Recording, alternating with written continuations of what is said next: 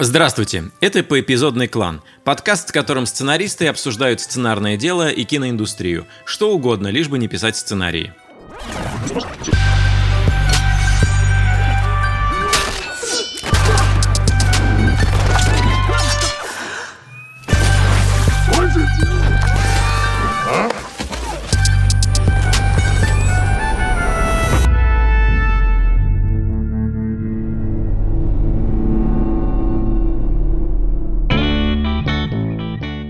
Меня зовут Николай Куликов, я сценарист, и цель моей жизни — сделать так, чтобы из русских сценариев ушло слово «оценка». Я Константин Майер, сценарист и продюсер, физрук, я худею, легкая комедия «Сердцевина лжи». Здравствуйте, меня зовут Роман Кантер, я сценарист и продюсер, как Костя. И сегодня мы хотели поговорить о том, почему мы делаем то, что мы делаем. Почему мы продолжаем заниматься российским кино — хотя огромное количество наших соотечественников презирает это занятие, и в целом мы встречаем на этом пути не так много радужных моментов.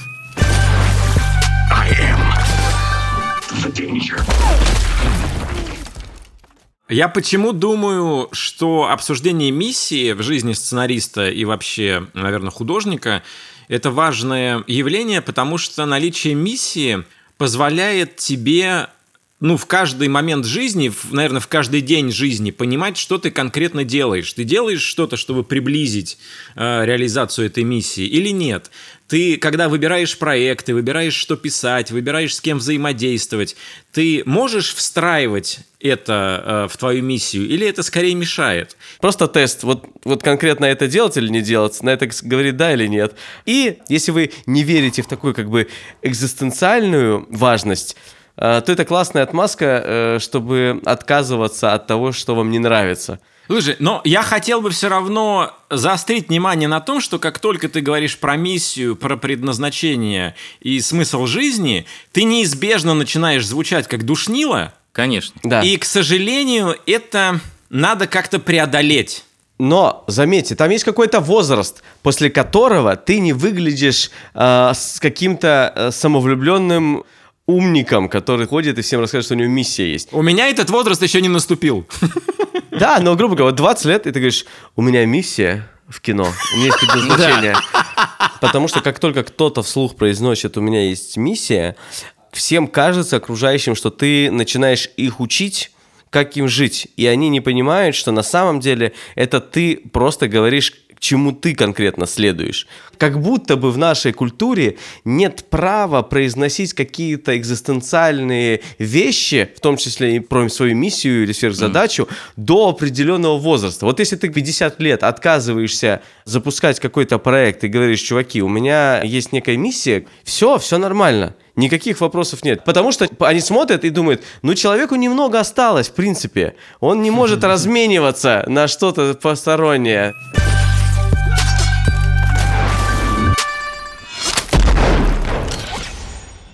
Вот мы, мы сценаристы. Какие вообще могут быть миссии или сверхзадачи у сценариста?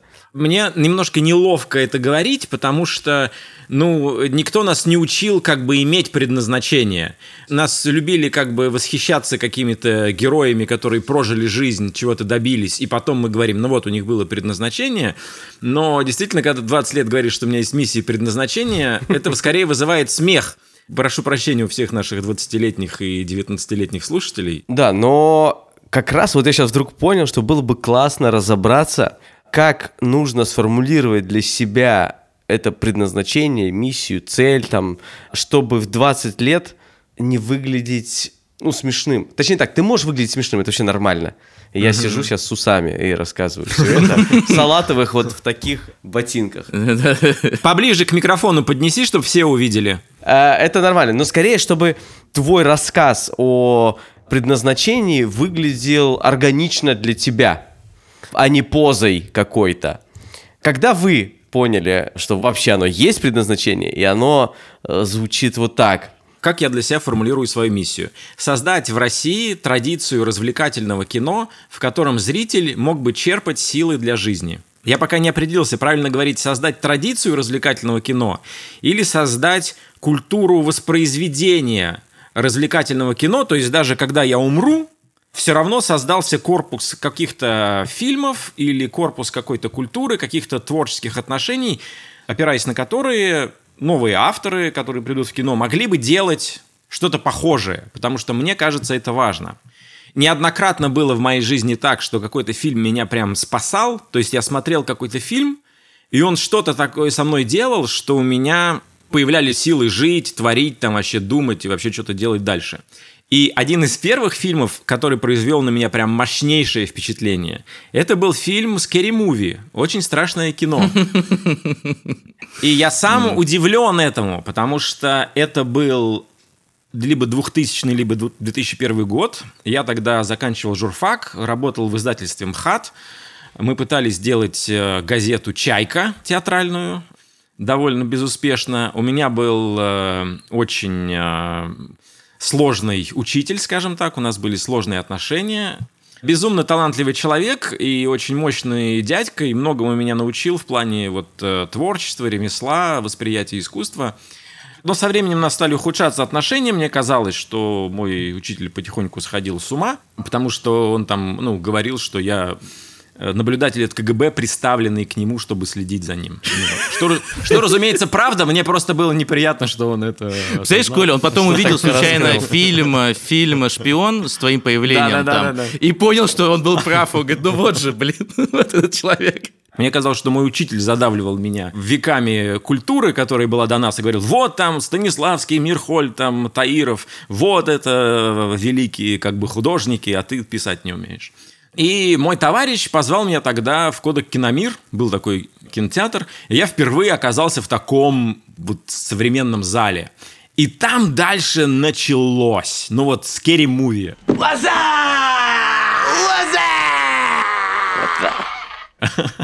И там было столько свободы, столько творчества, это было настолько свежо. Вот надо понимать, что это было очень свежо тогда. Там было столько отсылок и пародий на такое количество фильмов, которые я знал и любил, и это было сделано иногда там глупо, иногда умно и тонко. И я вдруг понял, что творчество, оно не ограничивается как бы тем, что ты сидишь в архиве и читаешь э, рукописи Станиславского. Творчество это гораздо шире, и вообще творчество гораздо мощнее, чем можно себе представить на журфаке. И я вдруг столкнулся с тем, что я получаю от этого невероятное удовольствие, я понял, что не нужно этого стесняться – и вот буквально на следующей неделе я э, там закрыл вопрос с журфаком и с дипломом, решил не ходить в аспирантуру, заработал свои первые деньги в школе культурной политики, ну и, в общем, все началось. И вот это как раз случай, когда фильм, ну, изменил жизнь человека, меня. И постепенно я понял, что вот я хотел бы создавать фильмы, которые на людей производят вот такой эффект. Мощно. Но тогда я даже не думал о том, что я буду в кино работать. Миссия у меня тогда не сформировалась, она постепенно как-то формировалась. То есть не обязательно иметь миссию в 20 лет. Классно об этом задумываться и вообще прислушиваться о том, что ты хочешь. Формироваться она может долго. Тут сейчас, когда ты рассказывал, э, я понял, что, конечно, нужно будет разделить предназначение и цель, потому что цель у тебя может быть какая-то очень индивидуальная, личная, это что тебе конкретно хочется. Ну вот э, там, угу. у меня цель как можно больше рассказать просто истории, которые меня волнуют и, и развлекают. И не всегда про кино я даже говорю. Когда мы там пишем, работаем, э, да просто развлекаемся, Коля, э, наверное, заметил, я все время генерирую какие-то идеи, безумие и так далее, это идет именно от этого желания и от этой цели. То есть я хочу рассказать как можно больше классных историй, которые будут вызывать много-много разных эмоций. Почти всегда э, они созидательные. То есть э, я почему-то не устроен так, чтобы придумывать э, мрачные миры, которые скорее ну так, выходишь и задумался, и ходишь еще неделю потом прибитой э, историей. Ну, мне про другое. Это моя миссия как раз. Это моя задача.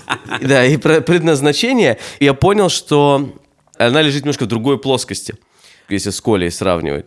Я очень сильно хочу и прям стремлюсь создать комьюнити, или даже не, не комьюнити вокруг себя, а скорее как бы слой людей в России, с, которые настроены на творчество, на созидание и в хорошем смысле на развлечение.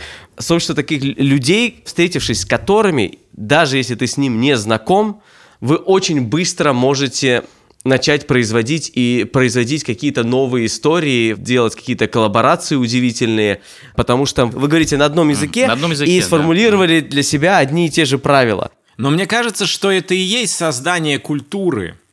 Потому что культура, человек ее создает, но дальше она оседает на людях и втягивает как бы остальных участников к этому. Культура может быть заразительной. Я не лезу в твою миссию, э, формулирую ее как тебе удобней, но попробуй посмотреть на это, как будто что целью является на самом деле не комьюнити, то есть количество человек, или люди, собравшиеся, а система отношений, культура отношений, которая сама создает этих людей. Да. Моя миссия, на самом деле, очень похожа на то, что вы оба говорили в той или иной форме, но я для себя ее так видел, что хочется быть частью российской культуры, как я ее понимаю, ну, в смысле, который, у которой есть преемственность некая, да, то есть, которая идет вот э, от Станиславского, да, через Советский Союз, и как-то вот, чтобы этот мостик был виден. Потому что у меня все, все время было ощущение, что мостик взорвали, и мы где-то вообще строим новое что-то в отдельном вообще месте, а хочется, чтобы, во-первых, мы действительно чувствовали себя частью этого все и как-то это продвигали, улучшали, не знаю, заставляли людей как-то гордиться. Но глобально, если прям совсем к простым вещам свести, хочется изменить вот эту вот э, сильнейшую мысль, которая висит э, в воздухе и в интернете про то, что я, значит, не смотрю русское кино, я не смотрю русские сериалы, зачем их смотреть вообще, и что это такое, и никогда это не будет э, как бы круто. И вот вот действительно сейчас вот последние дни я вдруг буквально могу увидеть, что люди прямым текстом это пишут, что типа я, конечно, не смотрю русские сериалы, но... Но раз Стивен Кинг сказал... Да, ну раз Стивен Кинг сказал, да. О, оказывается, у нас есть что-то годное, вот это, знаете, слово годное. Удивительно, с физруком такая же была тема, то есть еще в 2014 году. С физруком была ровно такая же история. Я русское кино не смотрю, но... Да, вот. и с домашним арестом была такая же история, когда все удивились, да, да, что, да. может быть, э, и с оттепелью была история. Но потом как-то все быстро забывается. И то есть это должно превратиться в некий поток, который ты не сможешь игнорировать, понимаешь? То есть который Но он уже, настолько... Есть. Он уже есть, да, мы-то знаем, что он уже есть. Я, кстати, вспомнил один момент, вот, который меня поставил в замешательство. Я был на какой-то вечеринке и что-то разговорился с какой-то достаточно молодой девушкой, значит, и в какой-то момент она, ну, мы начали говорить про кино, и она начала говорить, как ей нравятся фильмы «Новой волны», Вот, и, значит, и все такое, потому что по визуалу она говорила, по визуалу мне нравится. Мы начали говорить про кино российское, она говорит, нет, ну его же нет. И в какой-то момент я говорю, ну подожди, ну а советское? Она, она говорит, ну а какое советское? То есть, ну, и она говорит, назови мне хоть одно как бы нормальное советское. И ты знаешь, я, я так опешил, ну какое? И я так опешил, потому что я не мог выбрать одно, потому что я понял, что для нее это все, то есть если я скажу там фильм «Начало» там, или, я не знаю, или «Берегись автомобиля», для нее это все какое-то, какие-то мандарины на Новый год, какой-то в кульке. Но я вдруг понял, что надо что-то делать. То есть, понимаете, вот у меня такое, как, знаете, как у депутата «Единой России» проснулось, типа «Мы теряем поколение». I am the danger. А скажите, оказывались ли вы когда-нибудь в ловушке, даже в замкнутом круге скорее, боль, успех, боль, успех? То есть поясню, если исходить из общепринятого понятия успеха, ну, то есть признание, там, не знаю, рейтинги, э, приглашение на вечернего Урганта, там, mm-hmm. ну, вот все, что в это, множество комментариев приятных в Твиттере, вот это, тогда это успех, типа.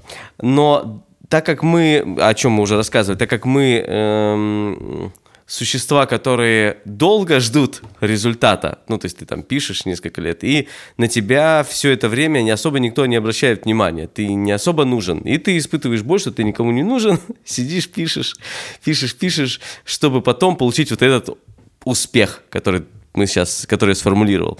Дальше у тебя выходит крутой проект, и все разом начинают тебя как бы хвалить и вот восхвалять, писать, все, вообще ты крутой-крутой, но ты не можешь до конца радоваться этому, потому что ты смотришь на все, что тебе пишут, и думаешь, лицемеры. Где вы были? Где вы были? Когда я два года как бы страдал, переписывал. А если с коллегами, когда я рассказывал, что я вот, вот это пишу, это, это мой passion project, а на тебя как бы смотрели из-под лоби и думали, ну, херня какая-то. И ты, соответственно, дальше ты не получаешь никакого удовлетворения от этого успеха, потому что вокруг лицемеры, и ты снова отправляешься в свою келью опять писать. И так по кругу. Слушай, ну я как-то избавился от этого чувства, потому что нет ничего слаще слез лицемеров, как бы, понимаешь? То есть, типа, а, а, то есть, то есть у меня был такой момент в жизни, когда, я тебе просто скажу, вот конкретно я помню этот момент, когда я был начинающим режиссером-сценаристом, я должен был дебютировать со своим там фильмом, который там написал и так далее, и потом меня, по сути, так технично слили с проекта, при том, что он должен был вот-вот запускаться. Причем, в общем-то, я считаю, это, это была их большая большая ошибка, но я знал это в моменте, и я вот испытывал вот эти все чувства, потому что когда я выяснял, как мне врали, как, значит, как это все было обставлено, когда я пытался выяснить, что, как, на самом деле, кто это сделал, потому что я не знал, кто это сделал, там было три версии, вот, понадобились годы, чтобы разобраться, на самом деле. Э, и для меня, ну, представьте себе, часто это легко вспоминать, но в моменте это был самый мой даун, то есть вот ниже я не падал э, внутренне, потому что я год готовился к этому, я должен был дебютировать, снять фильм, потом у меня это забирают, причем ну, вообще не заслуженно. То есть, как бы, я ничего не сделал такого, чтобы это произошло, как мне казалось тогда. Но я потом понял эту, ну, простую вещь. Можно обижаться, можно становиться вот таким разозленным, можно писать фейс, посты в Фейсбуке, что вот, продюсеры сделали вот так-то и вот так-то, пойти в суд. Вот, но тогда я понял, что лучше будет из этого так дальше прожить свою жизнь, чтобы эти люди потом к тебе приползли и извинились сами Потому что поняли, что им это выгодно сейчас. Так как тогда это было выгодно меня слить, то потом будет выгодно передо мной извиниться за это. И я вам скажу, это произошло. И когда вот это произошло, это был самый мощный вообще приход. И я вдруг понял, что так и работает индустрия. Что когда ты никто, с тобой можно делать все, что угодно. И, в принципе, это и есть сейчас все игры. Ты должен ее просто принимать. Ну, как и в Голливуде, когда тебе никто не скажет «нет», но все скажут «нет», как говорят. Типа, что надо просто понимать, что это не личное. Что это не, не относится к тебе вот лично, Коле Куликову, Косте Майеру или Роме Кантеру. Это просто вопрос иерархии. Вот просто принять это достаточно сложно.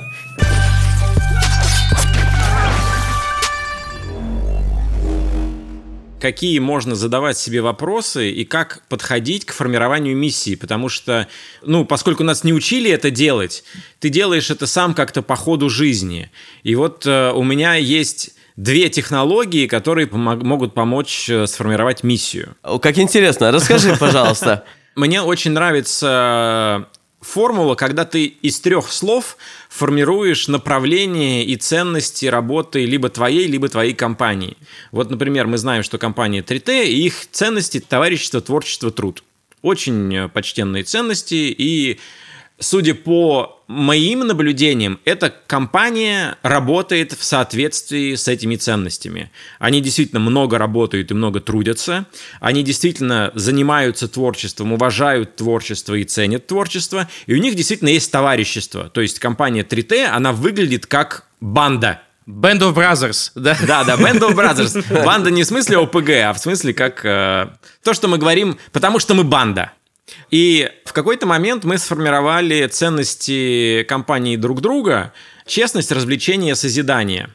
И вот, например, если сравнить две этих формулы, можно понять, как по-разному устроены эти компании.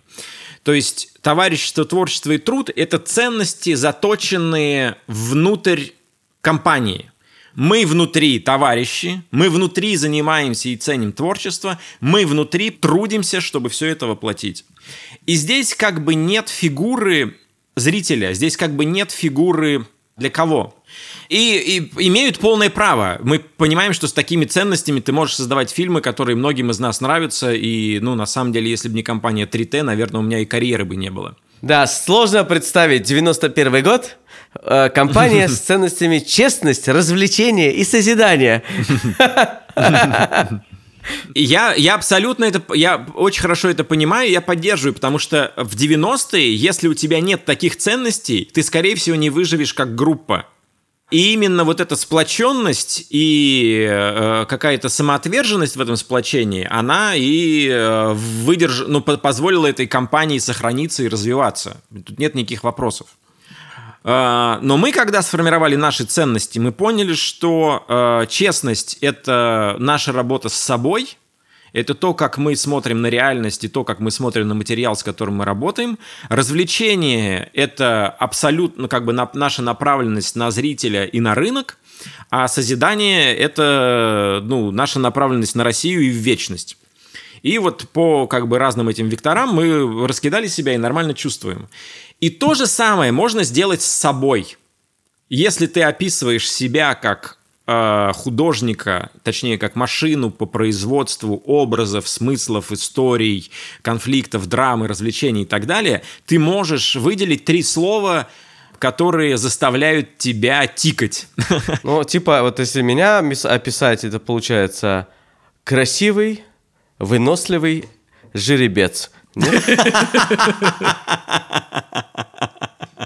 Теперь про вторую технологию. Я неоднократно сталкивался с тем, что сценаристы или режиссеры хотят делать какой-то тип фильмов, очень э, горят, стремятся к этому, у них не получается, и когда начинаешь с ними разговаривать, немножко разматывать их, вызывать, выводить на откровенность, выясняется, что когда-то в их э, детстве или юности были какие-то фильмы, которые подарили им массу важных переживаний или сформировали их. И теперь им хочется производить такое же кино. И вот это ловушка, потому что моя убежденность в том, что в этой ситуации нужно воспроизводить не такое кино, которое ты смотрел в детстве или в юности. Хотя мы время от времени встречаем фильмы, которые очень похожи на комедии, триллеры или детективы 90-х.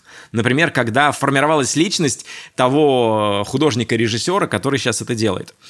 И мне кажется, что выход здесь в том, чтобы описать себе не фильмы, которые вызывали у тебя эти чувства, а именно описать эмоции, которые ты переживал, и находить в современном киноязыке, в, современном, в современной жизни какие-то повороты, которые могут вызывать такие же чувства у современного зрителя. То есть, грубо говоря, если в детстве тебя там заводили вестерны или там комедии с Джимом Керри, глупо делать такие же фильмы в 2020 году. Но, но, но, ты сейчас сразу, там, как мне кажется, перескочил одну важную деталь, чтобы это действительно стало прям полноценным инструментом. Ты сразу говоришь, вот, почувствуйте этот эффект и поймите, как такой, такой же эффект вызвать у современных людей современным языком. Но э, если мы этот путь разделим пополам, вот что произойдет поймите, какой эффект производили на вас те фильмы, которые вы хотите просто сейчас воспроизводить. Ну вот просто угу. поймите, что это за эффект. Разделите его, сформулируйте его через э, чувства, эмоции и, не знаю, существительные. Неважно, как вы это опишете. И вот найдите общий знаменатель. Вот этот общий знаменатель и есть ваш путь, скажем так. Да, да. То есть, если ты понимаешь путь свой, то ты испытываешь в жизни гораздо меньше страданий. То есть, угу. есть люди, когда приходят к своему как бы призванию через страдания, чтобы понять, должно было с ним что-то страшное произойти, случиться через какие-то испытания пройти, и тогда он вдруг обрел и понял свою миссию, свое какое-то высокое предназначение. Но можно это делать другим путем, не, не настолько страдая. Ну да, ну ты сейчас вот э, проговорил про метафизический уровень этого, этой штуки, а я вот хотел про практический, если я правильно понял, о чем говорил Коля, или как я для себя это понимаю, что вот, например, вот давайте вспомним какой-нибудь фильм «Индиана Джонс». Вот есть такие записи, как они его придумывают, этот фильм, а, там да. Лукас, Каздан и Спилберг. Так вот, внутри него зашифрованы, точнее не зашифрованы, а он создан на основе их детских воспоминаний о тех фильмах, которые вызывали в них такие эмоции. То есть а, тогда был угу. превалирующим жанром э, вестерн.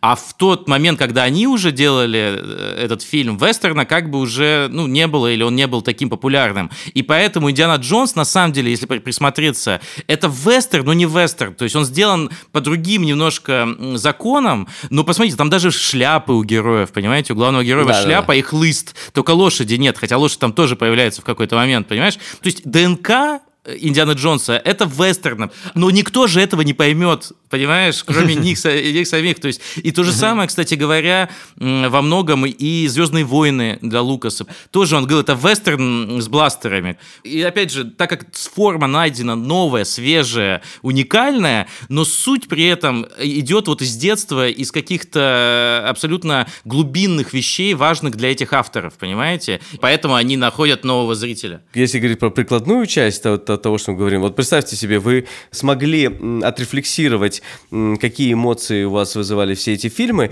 и записали просто на бумажку. Например, вы поняли, что, что у вас срабатывает. Справедливость, вот как только справедливость есть вот в фильме, и вот она торжество справедливости, они бьются кто-то за справедливость, ты понимаешь, что все, справедливость. Дальше пишем, ты понимаешь, что еще у тебя срабатывает всегда, когда есть классная ирония вообще над, над жизнью. Вот просто есть ирония. Завел второе слово, ирония. И понимаешь, что если в фильме, в фильмах в этих есть еще секс, например, ну, не обязательно секс как акт, а скорее интонация такая, секс, ты понимаешь, и записываешь секс. И по сути, вот, вот три кружочка рисуешь, справедливость, секс и ирония, и, и ты понимаешь, как, какие истории э, ты можешь создать. Это только первый шаг к тому, чтобы описать э, свои ценности, свои вкусы и так далее. Дальше нужно... За деньги на специальном курсе вебинаре Николая Полякова, остальные четыре способа прийти к своей цели. Просто миссия, она тесно связана с тем, как ты представляешь себе будущее, и после того, как описаны вот эти ощущения, и на самом деле ты для себя описал свой механизм взаимодействия с кино, потому что у всех людей он разный, нужно представлять себе будущее, ну, которое выглядит как то будущее, которое для тебя идеально. Какое кино там должно быть? Как устроен киноландшафт в будущем? Какие фильмы люди любят? И вот это видение будущего нужно соединить со своей как бы личностью и поставить себе какую-то задачу, что вот я конкретно буду делать для того, чтобы появилось то будущее, которое я себе представляю. Заказ на книги вы можете оформлять тоже. Да, но нет, я целиком согласен с тем, что ты, Коль, говоришь, но как бы, э, так как ирония – это одна из моих ценностей, я не могу как бы не прокомментировать. И вот что можно увидеть. Нам сложно говорить на эту тему без иронии, не понижая градус э, дискуссии. Это значит, что когда э, ну, вы будете работать над своей миссией, вам, наверное, местами будет неловко, немножечко иногда как бы стыдно, не захочется никому это показывать. И это окей. После того, как вы поняли, какое кино делает вас счастливее, какое кино наполняет вашу жизнь смыслом, силой, э, энергией и, не знаю, еще раз смыслом. Если ты сформировал миссию, ты ей преданно служишь, и ты идешь к ее реализации, скорее всего, хорошо будет многим людям.